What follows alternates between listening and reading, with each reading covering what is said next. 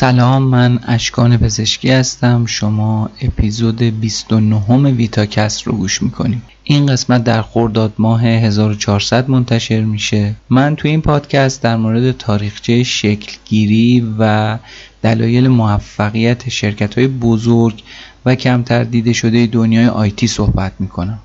این پادکست از طریق پلتفرم صوتی شنوتو و اپلیکیشن های پادکستی دیگه در دسترسه. خود من برای گوش دادن پادکست هایی که دوستشون دارم از برنامه کست باکس استفاده می‌کنم. منبع اصلی من تو این قسمت سایت زوم ایت بوده و میشه گفتش که کامل ترین مطلب در مورد این کمپانی توسط این سایت تهیه شده بود و تشکر ویژه دارم از آقای مهدی زارع که زحمت گردآوری و ترجمه مطلب رو کشیده بود. بریم ببینیم برای این قسمت چی داریم.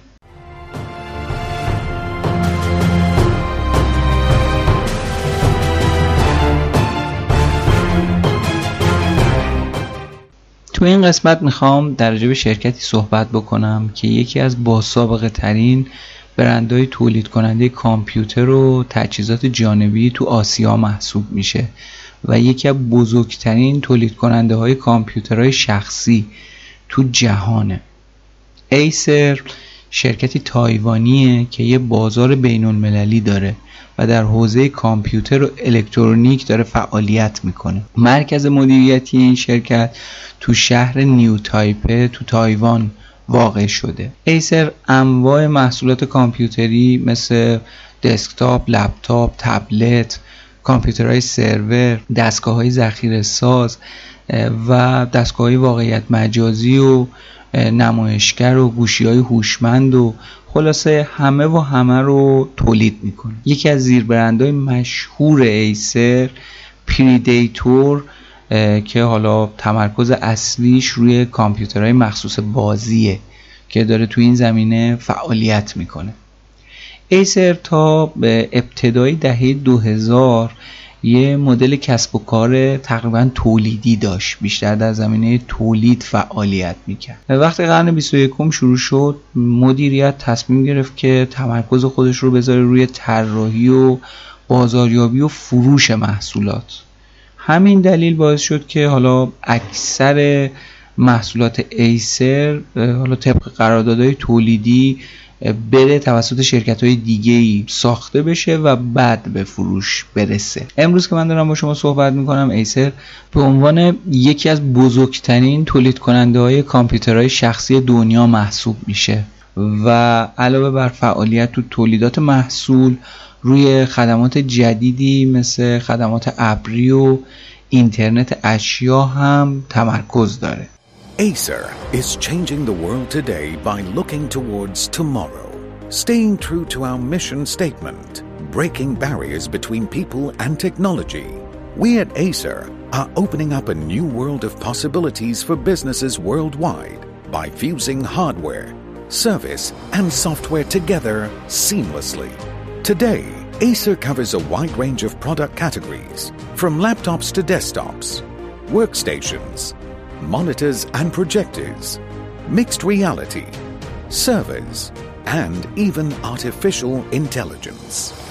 Acer is renowned for being a technology company that is consistently at the forefront of technological revolutions, constantly creating breakthrough inventions. But the Acer story does not stop here because we continuously work towards surpassing our achievements. We have filed over 300 patents over the past two years, making us one of the most innovative IT companies in the world. Our efforts in pushing the boundaries of technology have not gone unnoticed.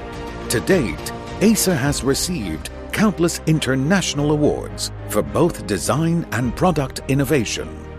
Our strong financial performance in recent years has also established the Acer brand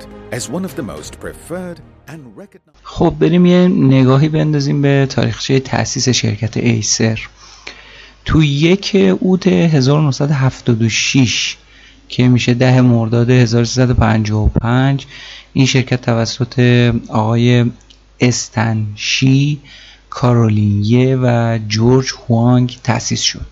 آقای استنشی از اون کارآفرینا و فعالای مشهور تایوانیه. که تا سال 2005 هم همچنان مدیر ایسر موند. آقای شی سال 1945 با نام کامل شی چن جونگ متولد شد و خلاصه تو دانشگاه ملی چیاوتانگ به تحصیل پرد شی تحصیلات خودش رو تو رشته ریاضیات ادامه داد و با رتبه خیلی بالایی فارغ تحصیل شد. بعدش اومد یه اسم خیلی غربی تر و خلاصه با کلاستری به اسم استن برای خودش انتخاب کرد و بعد از اون دیگه ما استن صداش می‌کنیم. بعد از اینکه آقای استن مدرک کارشناسی ارشدش رو تو سال 1972 گرفت فعالیت کاریش رو عملا به عنوان مهندس طراح توی کوئلیرتون اینداستریال شروع کرد. استن یه چند سالی تونست با زندگی کارمندی دست و پنجه نرم کنه و خلاصه شرایط سخت رو تحمل بکنه. اما بالاخره تصمیم خودش رو گرفت و تو سال 1976 گفت آقا من یه کارآفرینم. اصلا نمی‌تونم تو قامت یک کارمند ادامه بدم. خلاصه به همراه یه تعدادی از دوستاش اومد یه شرکتی رو تأسیس کرد به اسم مالتی تک اینترنشنال که سرمایه اولیه تأسیس این شرکت 25 هزار دلار بود. اولین محصولاتی هم که حالا این شرکت مالتی تک شروع کرد به تولید دستگاه بازی همراه بود و بعد یواش یواش واردات و توزیع نیمه هادی ها جزو دستور کاریشون بود. تو سال 1981 شرکت اومد یه تغییر نام داد. استن اومد نام شرکتش رو گذاشت ایسر یعنی از مالتی تک اینترنشنال آورد کرد ایسر که خب تو زبان لاتین به معنای دقیق یا تیز و برنده تعریف میشه. توسعه و حالا شهرت بین المللی ایسر با یه محصولی شروع شد به اسم ماکرو پروفسور که این یه دستگاه آموزشی بود بیشتر که نشون می‌داد قدرت طراحی و تولید توی این شرکت تایوانی خیلی همچین قابل توجهه خیلی همچین به قول خودش برنده و تیزه. حرفا برای گفتن زیاد داره. ایسر از سال 1983 وارد صنعت کامپیوتر شد به صورت رسمی و اومد حالا محصولات برندهای بزرگ رو تولید می‌کرد و خلاصه به شرکت ها میفروخت. ساختارشون یه ساختار عمودی بود که حالا توسط اون محصولات رو تولید می‌کردن که حالا جلوتر میگیم مثلا این ساختار چیه. ولی خب تو موفقیت شرکت ایسر این ساختار به شدت تاثیرگذار بود و تونست این شرکت رو با موفقیت, موفقیت های خیلی بزرگی مواجه بکنه. استن تو مدیریت شرکتش روش های خیلی مدرنی رو نسبت به حالا شرکت های شرق آسیا اون موقع استفاده می‌کرد و باعث تعجب همه شده بود. فرهنگ سازمانی مدرن و حالا مبتنی بر همکاری باعث شد که حالا برخلاف فرهنگ حالا اون زمان تایوانیا که یه مدیریت خرد بود بسیار بسیار مورد توجه قرار بگیره. و استخدام بر اساس روابط و منفعت طلبی نبود. چیزی که اون زمان تو تایوان و شرکت های تایوانی خیلی زیاد بود و الان هم متاسفانه تو شرکت های ایرانی خیلی زیاده. البته حالا بماند که همسر آقای استن به عنوان اولین حسابدار شرکت مشغول به کار شد. اما خودش می‌گفت که فرزنداش حق ندارن وارد ایسر بشن و برای کار باید برن جای دیگه ای من تو این شرکت جایی براشون ندارم. اشیوهای مدیریتی خاص آقای استن میشه به اهمیت ندادنش به چارچوبای زمانی اشاره کرد.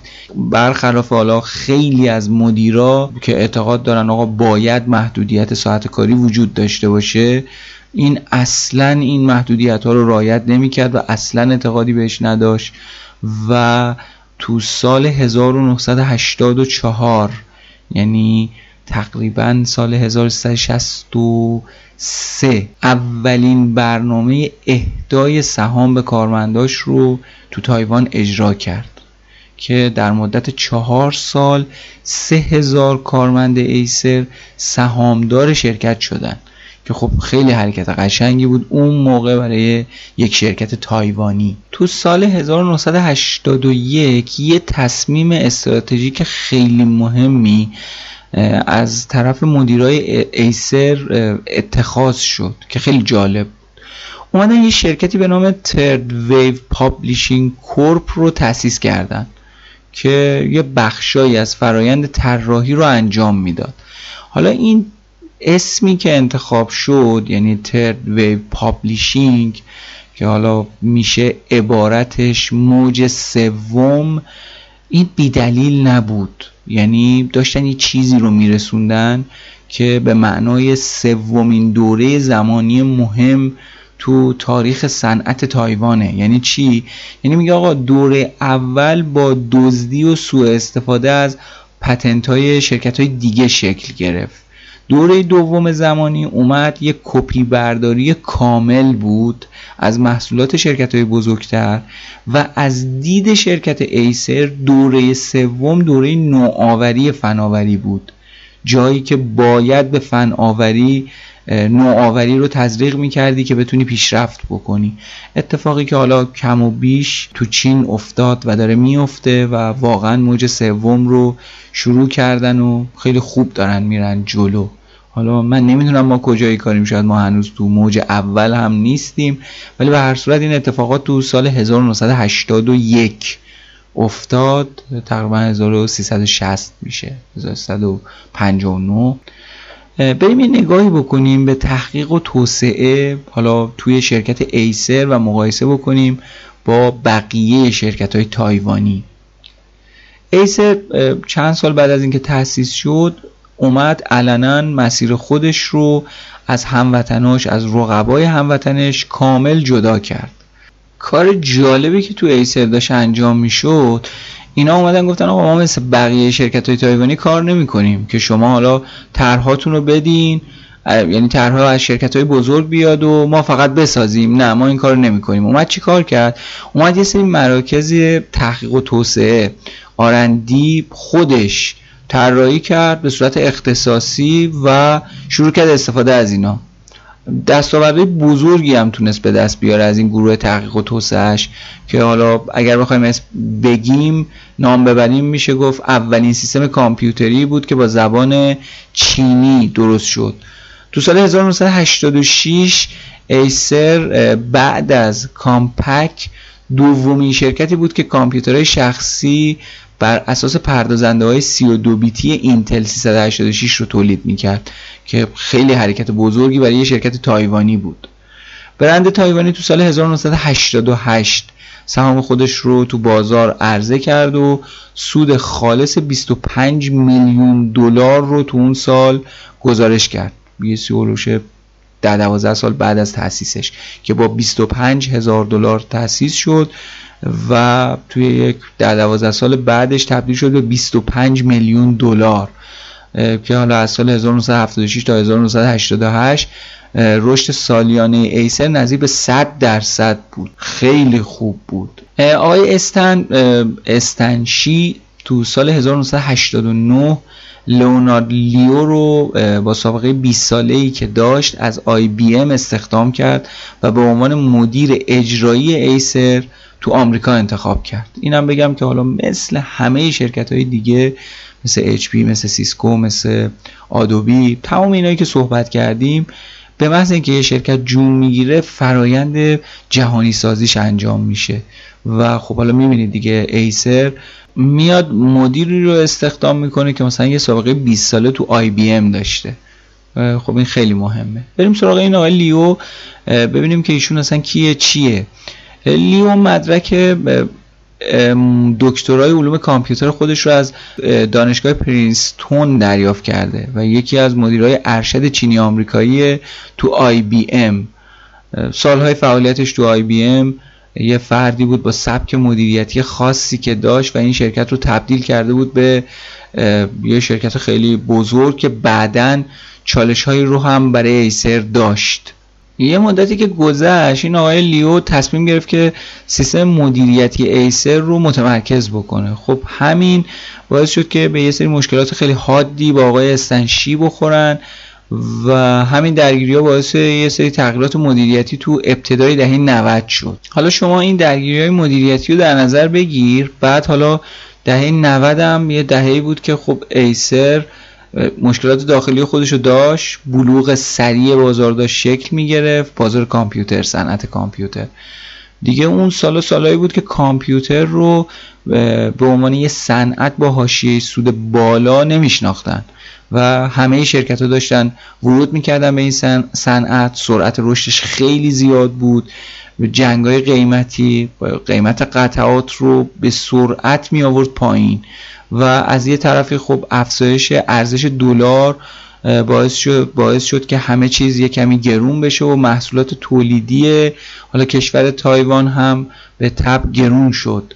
و همه این چالش ها دست و دست هم گذاشت که سوداوری برای شرکت های تایوانی خیلی چالشی بشه و خیلی با مشکل مواجه بشن. چالش های قیمتی و افزایش ارزش دلار تایوان باعث شد که سوددهی ایسر تو سالهای ابتدایی دهه 90 به شدت کاهش پیدا بکنه. برند تایوانی ایسر از سال 1988 تا 90 فروش خودش رو از 530 میلیون دلار به 977 میلیون دلار رسوند.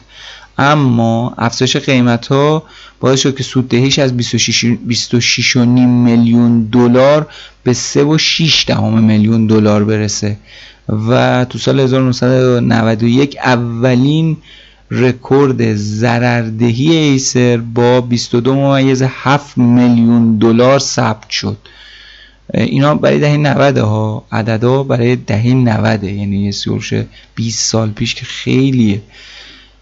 بیشتر از 20 میلیون دلار از خسارت حالا اتفاق افتاده برای دفتر ایسر تو آمریکا بود. جایی که چالش های خیلی زیادی داشت و زیر مجموعه ای که از همون ابتدای تأسیسش دردسرای زیادی رو برای برند مادر ایجاد کرده بود. وضعیت شرایط مالی انقدر خراب شده بود که آقای استنشی دفاتر مدیریتی شرکت رو فروخت. ارزش سهامشون 50 درصد نسبت به عرضه اولیش کاهش پیدا کرد و دفاتر مدیریتی تو سال 1992 اصلا فروخته شد. اما بشنویم از بلند پروازی های آقای استنشی که خیلی قشنگه. این آدم همیشه به خرید و ادغام و در اختیار گرفتن فناوری های تولید و مدیریت مدیریت های جدید خیلی علاقه نشون می‌داد. تو اوج مشکلاتش تو دهه 90 و 80 برنامه هاش رو متوقف نکرد.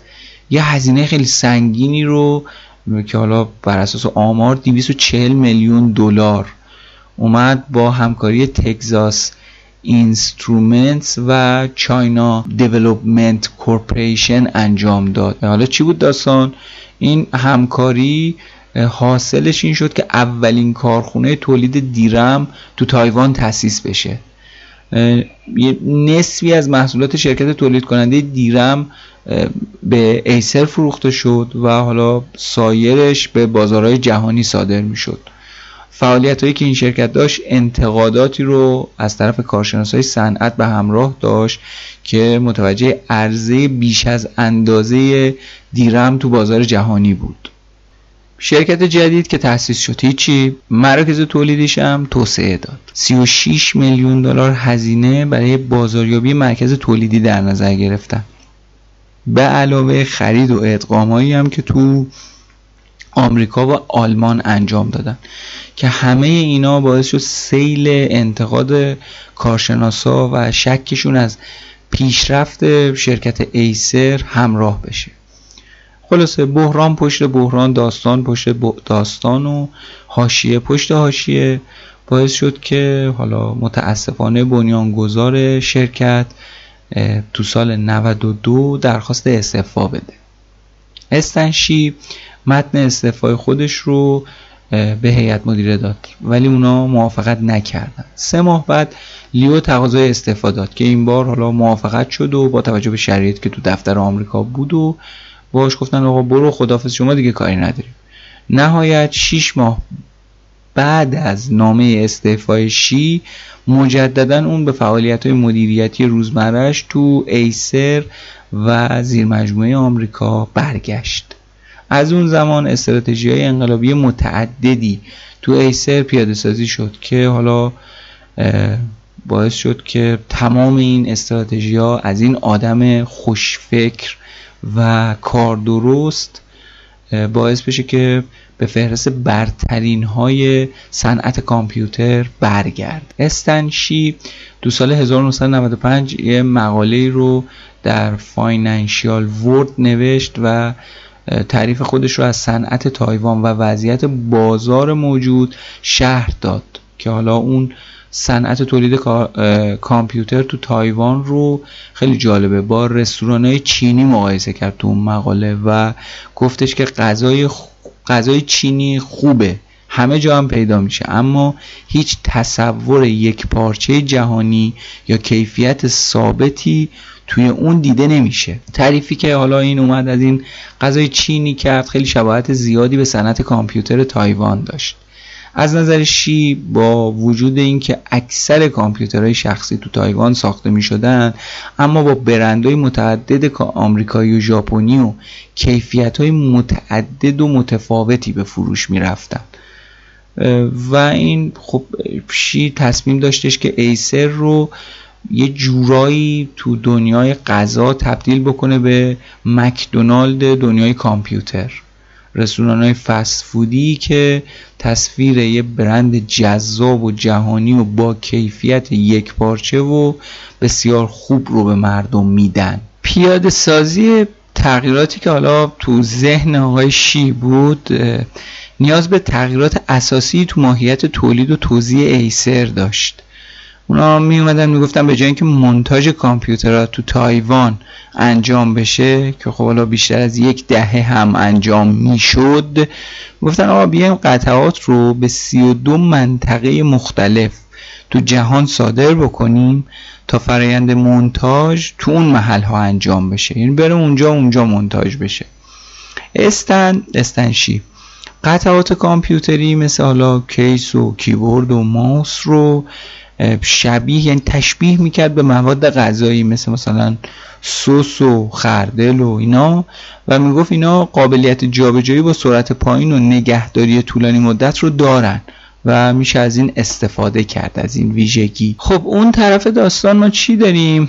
قطعات سطح بالا مثل مادربرد کامپیوتر که باید با جدیدترین فناوری های روز تولید می‌شد و بعد می‌رفت به مقصد جابجا می‌شد. از نظر آقای استن استنشی مادر بود مثل گوشت همبرگر بود که باید خیلی سریع و تازه جابجا می‌شد.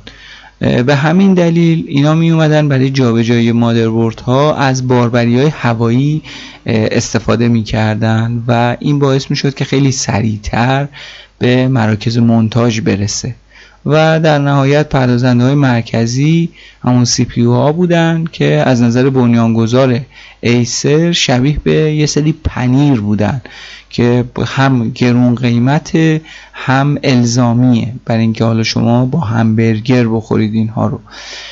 این تعاریف و این تشبیه ها باعث شد که خلاصه بتونه آقای استن خیلی مشهور بشه و بیاد خودش رو شبیه بکنه به مدیرعامل افسانه‌ای مکدونالد با اون طرز تفکر منتها توی دنیای کامپیوتر. این رویکرد جدیدی که ایسر داشت که حالا اون مغز متفکرش هم آقای شی بود هزینه های جابجایی رو تو شرکت خیلی کاهش داد و باعث شد که این برند تایوانی بتونه جدیدترین فناوری های روز رو توی محصولاتش استفاده بکنه. آقای استن برند ایسر رو طوری تغییر داد که فناوری های روز و نوآوری ها دقیقا بر اساس حالا اون چیزهایی که کاملا جدید عرضه می شدن توی ایسر هم قابل استفاده بود.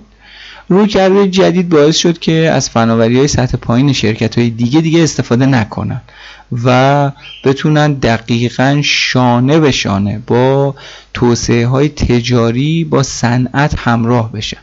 تو سال 1992 ایسر از سیستم عامل یونیکس چند کاربرش رونمایی کرد.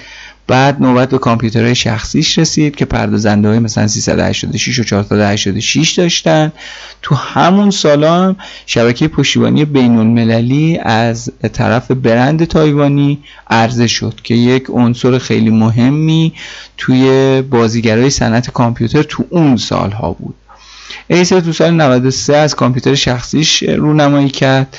که مجهز به تراشه ریسک بود و جدیدترین نسخه سیستم عامل ویندوز مایکروسافت رو به همراه داشت که خیلی کار بزرگی بود اون موقع.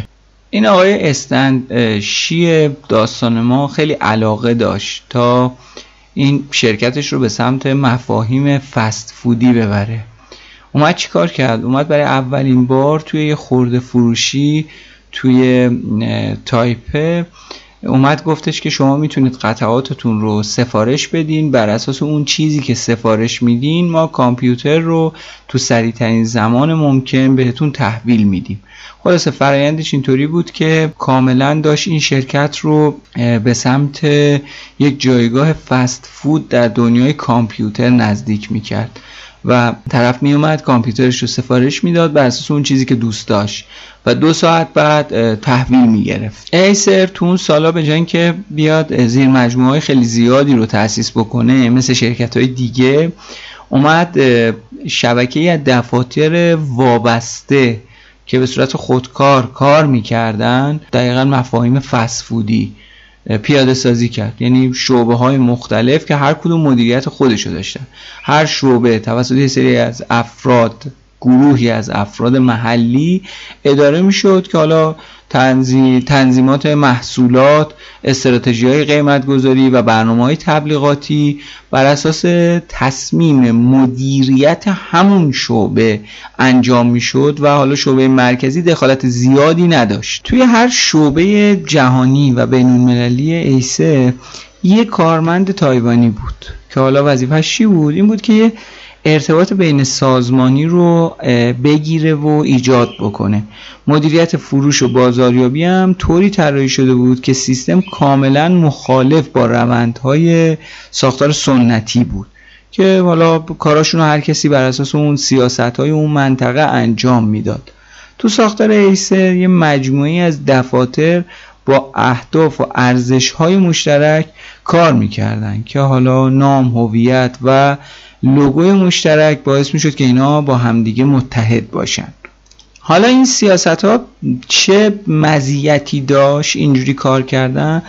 اون موقع یعنی همون زمان قدیم این استراتژی باعث شده بود که هر شعبه یه ظاهر محلی داشته باشه. یعنی چی؟ یعنی اینکه مثلا تصویری که منافع زیادی برای مخفی کردن ریشه های تایوانی شرکت ایسر داشت. چرا؟ چون اون موقع تصور به این بود که حالا مثلا ساخت تایوان خب خیلی زایی است. یعنی مثلا شرکت محصول خوبی نیست شرکت خوبی نیست.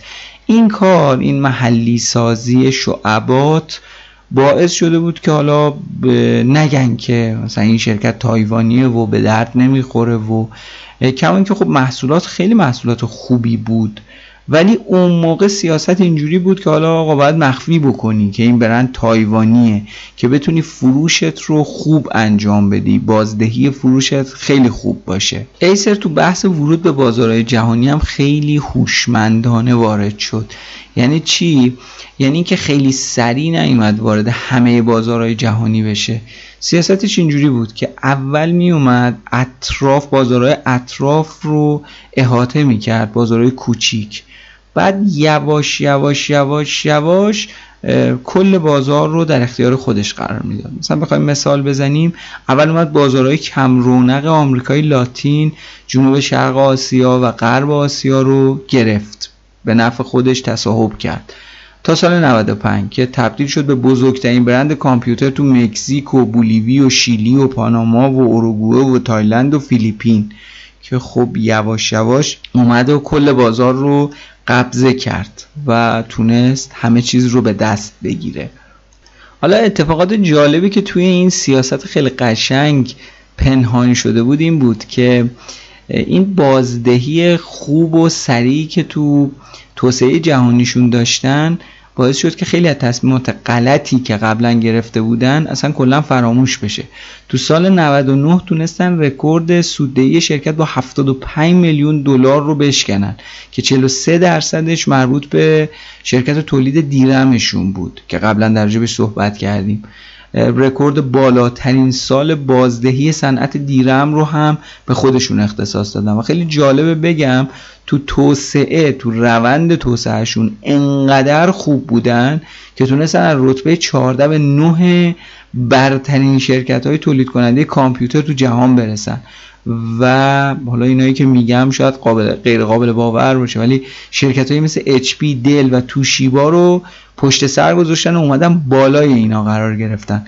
تو سال 94 فروش کل شرکت دو ممیز سه دهم میلیارد دلار رسید که سود ایسر رو به 205 میلیون دلار ارتقا داد که این پیشرفت موجب شد که اولین رکورد سوددهی ایسر تو آمریکا باشه. از وسط های دهه 90 توسعه جهانی به مونتاژ خلاصه نمی‌شد. یعنی این شرکت گفت آقا مونتاژ برای من کمه. اومد تولید رو هم شروع کرد. تو سال 94 یه مرکز تولید کیبورد و موس تو مالزی تأسیس کرد. بعد دیگه اومد تو فیلیپین. کارخونه زد که حالا بماند که میزبان کارخانه های تولید CD-ROM و مادربرد ایسوس شد بعدا بعد اینا قصد داشتن که تو سالهای بعد مراکزی رو توی آرژانتین، شیلی، تایلند، دوبی، آفریقای جنوبی، برزیل، هند، چین و شوروی هم تأسیس کنن. و این نشون می‌داد که یه بلند پروازی عجیب غریبی این شرکت داره. آقای استنشی تو سال 94 ایده بلند پروازانه و انقلابی دیگه ای رو برای شرکتش اومد توصیف کرد. اون میخواستش که ایسر رو به 21 کسب و کار کوچک با ساختار سهامی عام تقسیم بکنه که اسمش رو بذاره ایسر آینسی بین 19 تا 40 درصد از سهام هر یک از اینا رو در اختیار داشته باشه که خب خیلی کار بزرگی بود. هدفش از این تصمیم این بود که ایجاد حس استقلال رو توی زیر مجموعه ها به وجود بیاره تا بتونه یک رقابت سالم و روحیه کارآفرینی رو توی این زیر مجموعه های متعددی که داشت ایجاد بکنه. خب این کار باعث می شد که تحقیق و توسعهش خیلی بهتر بشه جذب سرمایه حالا از طریق ارائه سهام هم باعث می شد که خیلی سریعتر و قشنگتر انجام بگیره.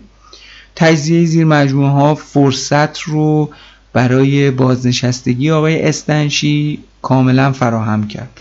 با این تصمیمی که گرفت اون تونست میراث خودش رو دست نخورده رها بکنه و ترس تصاحب شرکتش توسط یکی از زیر مجموعه ها کاملا از بین بره و با خیال راحت خودش رو بکشه کنار. درآمد ایسر تو سال 94 از دو سه دهم میلیارد دلار به 7.5 میلیارد دلار رسید که یه رشد حدودا 75 درصدی رو نشون می‌داد.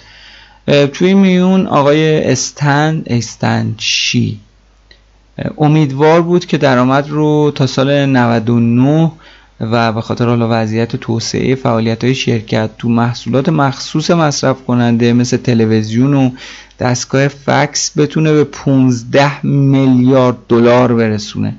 فروش جهانی بر اساس استراتژی هایی که آقای استند داشت خیلی خوب شده بود اما بازار آمریکا به خاطر حضور حالا رقبای قدرتمند و برندهای شناخته شده ای که وجود داشت آنچنان برای ایسر موفقیت آمیز و خوب نبود.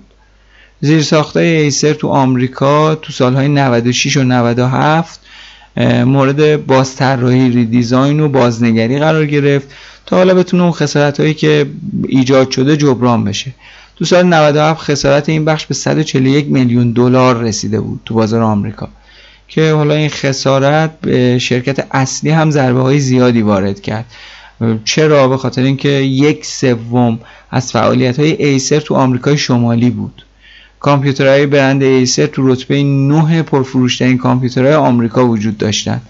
و تو همون سال خرید بسیار مهمی اتفاق افتاد و کسب و کار لپتاپ Texas Instruments به یک زیر مجموعه ای از ایسر آمریکا پیوست که خب خیلی خبر خوبی برای شرکت ایسر بود. همونطوری که گفتیم قبل از این ایسر تو ابعاد جهانی خیلی خوب تونست موفق بشه.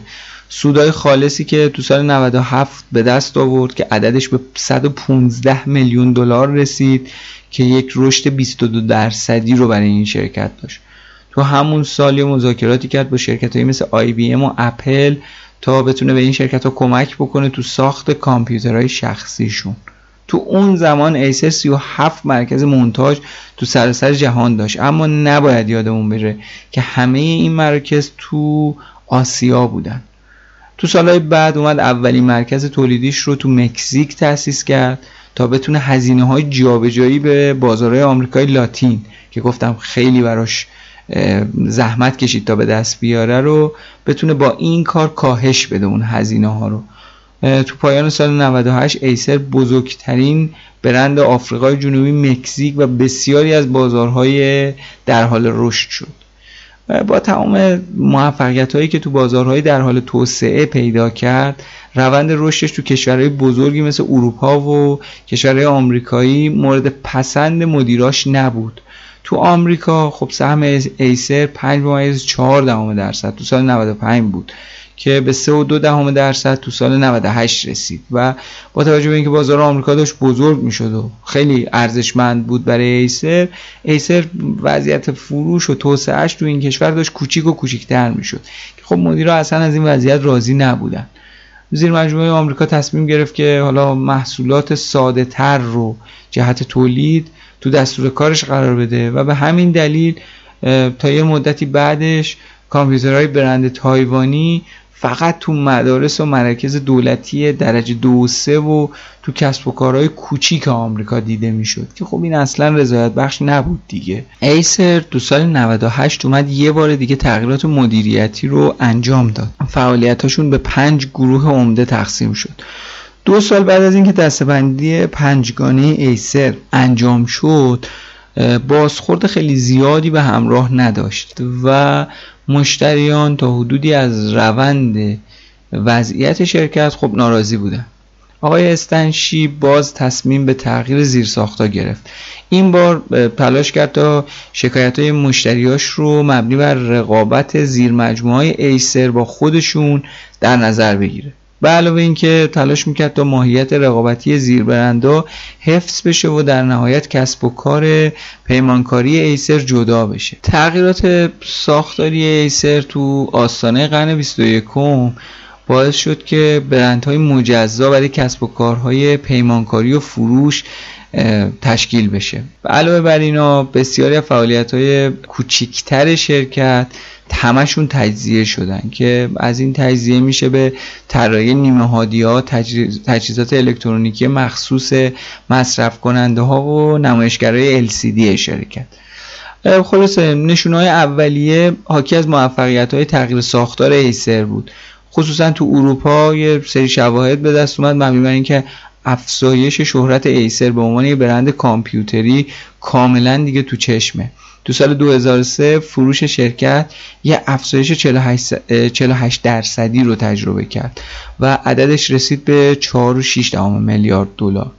تو همون سال ایسر با پشت سر گذاشتن رقبای ژاپنیش مثل توشیبا و NEC به عنوان پنجمین تولید کننده بزرگ کامپیوتر تو جهان کار خودش رو ادامه داشت میده فرآیندهای فروش و توضیح هم بر اساس تغییرات ساختاری جدید تحولات زیادی رو تجربه کردند.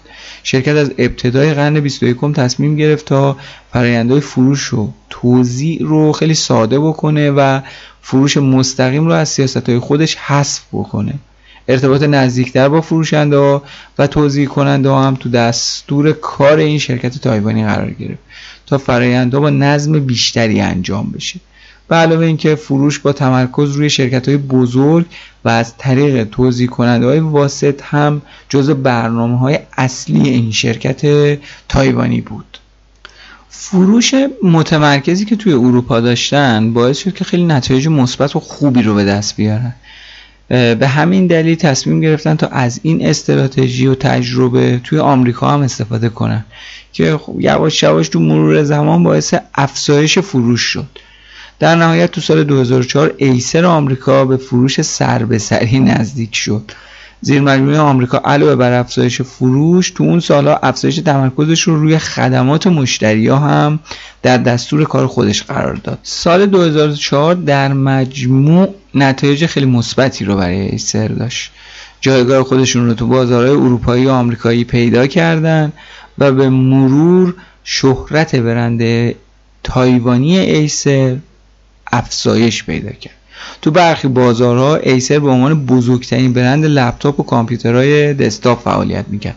تو همون سالها تغییرات مدیریتی هم انجام شد و آقای لانچی به عنوان مدیر ایسر آمریکا کارش شروع کرد. بعدش به عنوان مدیر اجرایی ایسر مشغول به کار شد آقای جی تی وانگ که تا اون زمان مدیر بود به سمت مدیر عاملی رفت. آقای استنچی بالاخره از موقعیت خودش استعفا داد. کسی که خیلی زحمت کشید برای شرکت ایسر و اعتقاد داشت که زمانی که استعفا داشت اعتقاد داشت که شرکت رو باید به دستان های قابلی سپرد. مدیران ایسر برای سال 2005 افزایش فروش 30 تا 40 درصد رو در سراسر جهان پیش بینی کردند تصمیم داشتن تا به سومین تولید کننده کامپیوترهای شخصی تبدیل بشن. برند تایوانی برای رسیدن به این هدف توسعه کامپیوترهای دسکتاپ رو خیلی افزایش داد. تو اون زمان فروش لپتاپ 58 درصد درآمد ایسر رو داشت که حالا خیلی عدد خوبی بود. به هر حال در میانه دهه 2000 ایسر تو موقعیت خوبی مخصوصا تو آسیا و اروپا قرار داشت و یه رقابت خیلی شدیدی رو تو چین و آمریکا داشت انجام می‌داد. تو میانه های دهه 2000 لپتاپ های مخصوص به مصرف کننده سهم خیلی زیادی رو از بازارهای کامپیوترهای شخصی به خودشون اختصاص دادن. و خب این ایسر هم که تو این زمینه اصلا واسه خودش ید طولایی داشت و استراتژی های خیلی موفقی رو تو این بازار طی کرده بود و همین این باعث شد که خیلی خوب بتونه خودش رو به پیشرفت های زیادی برسونه و این بازار رو به دست بیاره. ایسر تو سال 2007 شرکت های گیتوی تو آمریکا و پاکارد بل رو تو اروپا خریداری کرد. خرید این شرکت ها برند تایوانی رو به سومین عرضه کننده کامپیوتر و دومین عرضه کننده لپتاپ در جهان تبدیل کرد که سوددهی مناسبی رو هم برای این شرکت به همراه داشت تایوانیا اون زمان به فکر توسعه کسب و کارشون برای تبدیل شدن به بزرگترین عرضه کننده کامپیوترهای شخصی بودند. البته تمرکز بر بازار حجیم و کم ارزش پی سی تو اون سالها در نهایت به نفع ایسر تموم نشد. با شروع دهه 2010 چالش های ایسر تو فروش کامپیوترهای شخصی خصوصا از نوع دسکتاپ خیلی زیاد شد. چالش ها منجر به کاهش درآمد شرکت شد که در نهایت با استعفای مدیر عامل و مدیر کل یعنی جی تی ونگ و جیم ونگ در سال 2013 همراه شد. همین عوامل کافی بود تا دوباره امپراتور بزرگ وارد صحنه بشه. امپراتور بزرگم کسی نیست جز آقای استنشی که یک بار دیگه به ایسر بازگشت تا رئیس هیئت مدیره و مدیر موقت باشه و بتونه کارا رو جمع جور بکنه. آقای استنشی به, محض بازگشتش به ایسر به دنبال یه جایگزینی تو بخش مدیریت بود که در نهایت تونست آقای جیسون چن رو به عنوان مدیر کل و مدیر عامل انتخاب بکنه. چن قبلا به عنوان معاون ارشد فروش و بازاریابی تو شرکت TSMC فعالیت می‌کرد. ایسر برای توسعه بینالمللی برند خودش زیر مجموعه خیلی زیادی رو تو کشورهای مختلف داره. 95 هزار مرکز خورده فروشی تو بیشتر از 160 کشور جهان. علاوه بر اینا دفاتر مدیریتی منطقه‌ای هم توی کشورهای بزرگ جهان تأسیس کرد. ایسر استرالیا تو سال 90 تأسیس شد و امروز به عنوان سومین عرضه کننده کامپیوترهای شخصی اون منطقه شناخته میشه. البته تو بازار لپتاپ و تبلت زیر مجموعه ایسر حرف اول رو تو آسیا و نیوزلند می‌زنن علاوه بر اینا سازمان های دولتی و آموزشی هم از محصولات این برند تایوانی استفاده می‌کنن. مرکز تعمیر منتاج و تولید ایسر استرالیا توی سیدنی قرار داره. مرکز مدیریت ایسر برای منطقه اروپا غرب آسیا و آفریقا لوگانوی سوئیس قرار گرفت. کشورهای متعدد اروپایی مثل هلند و آلمان هم میزبان مراکز تولیدی ایسر هستند. فعالیت این برند تایوانی تو هند هم از سال 99 1999 شروع شد که عموما تمرکزش روی تولید محصولاتی با هدف آموزش و بازارهای پایین رده است با توجه به حالا وضعیت اقتصادی که وجود داره تو منطقه. مرکز مدیریت ایسر تو آمریکا تو سنخوزه کالیفرنیاست تمام فعالیت های مربوط به مهندسی تولید بازاریابی تحقیق و توسعه تو همین مرکز مدیریت میشه که حالا بازارهای ایالات متحده و کانادا رو هم پوشش میده. ایسر آمریکا ابتدا تو سال 1985 و با سه کارمند. اسم مالتی تک الکترونیکس شروع به کار کرد و یک سال بعد به سنخوزه منتقل شد. ایسر محصولات حالا رده های مختلف دسته های گوناگون رو با برند های مجزایی میفروشه. برخی از برند هایی که حالا اسم ایسر رو هم ندارند و بیشتر به عنوان برند مستقل شناخته میشن وجود داره. از مشهورترین زیر برند های ایسر میشه به ایسر اکستن سا اشاره کرد که یه سری لپتاپ های صنعتی و تجاریه که حالا میگن به یه نوعی با محصولات دل مثل وسترو و لاتیتیوت می‌تونه رقابت بکنه. بعد ایسر آیکونیا که بازار داغ تبلت تو آستانه 2010 برند تایوانی هم ورود کرد بهش. آیکونیا تو سال 2010 در یک کنفرانس خبری تو نیویورک معرفی شد که خانواده تبلت های ایسره. تایوانیا گوشی های هوشمند رو هم با همین برند عرضه می‌کنند که میشه به که اسمش رو گذاشتن Iconia Smart. دیگه Acer Aspire وجود داره که فکر می‌کنم این رو دیگه اسمش رو شنیدیم که اکثر کاربران خانگی باهاش آشنان تایوانی ها این برند رو برای پوشش خانواده محصولات حرفه‌ای خودشون معرفی کردن. Aspire خانواده بزرگی از محصولات ایسر رو پوشش میده که کامپیوترهای شخصی و لپتاپ همه اینا توی این دستن. اولین محصول Aspire تو سال 1999 با اسم Aspire 1151 عرضه شد که حالا بعدها جایگزین Acer Power شد. ایسر دسته ای به نام Aspire One هم داره که از سال 2008 به بازار اومده.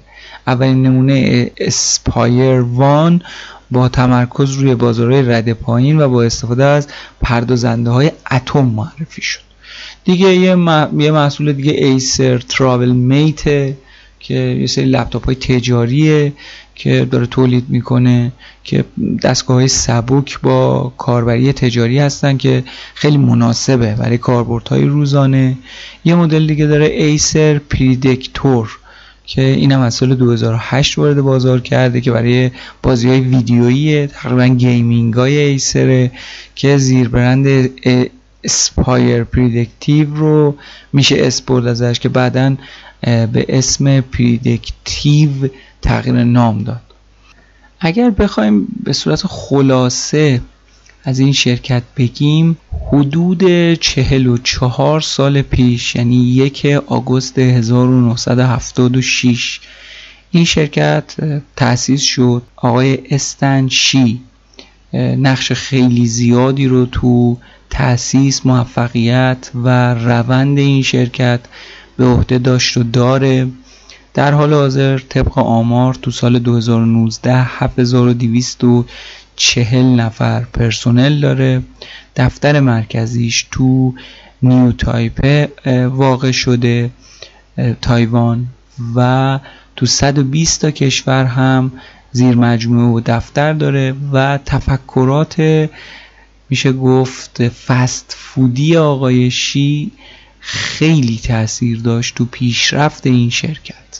این خلاصه بود از برند ایسر امیدوارم که مورد توجهتون قرار گرفته باشه تا اپیزودهای بعدی شما رو به خدا میسپارم.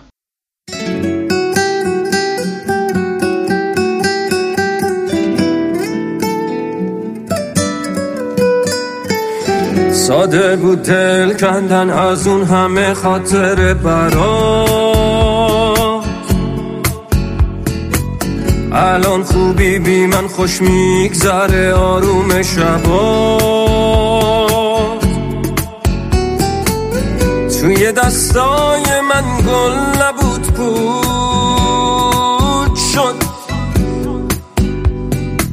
شیرین بود خنده هات زندگی نود شد. گیر کردم تو شبی که باید جداشیم چشمامو با می‌کنم میبندم. پیشم شاید تو باشی. قرار بود این موقع باشیم. کجا؟ ببین حالا کجاشیم گیر کردم تو شبی که گفتی باید جداشیم چشمامو با می‌کنم میبندم. پیشم شاید تو باشی. قرار بود این موقع باشیم. کجا؟ ببین حالا کجاشیم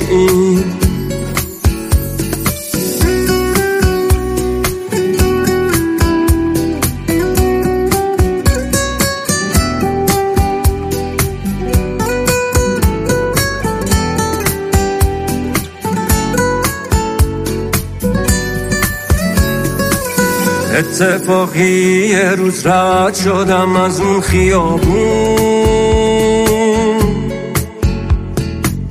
دیدمت یخ زدم چه پیر شدیم ما هر دوتامون ساده بودم برات زندگیم سخت. گریه کردم که تو زندگی تخ شد. گیر کردم تو شبی که گفتی باید جداشیم چشمامو وا می‌کنم میبندم. پیشم شاید تو باشی. قرار بود این موقع باشیم. کجا ببین حالا کجاشیم گیر کردم تو شبی که گفتی باید جداشیم چشمامو با می‌کنم میبندم. پیشم شاید تو باشی. قرار بود این موقع باشیم. کجا؟ ببین حالا کجاشیم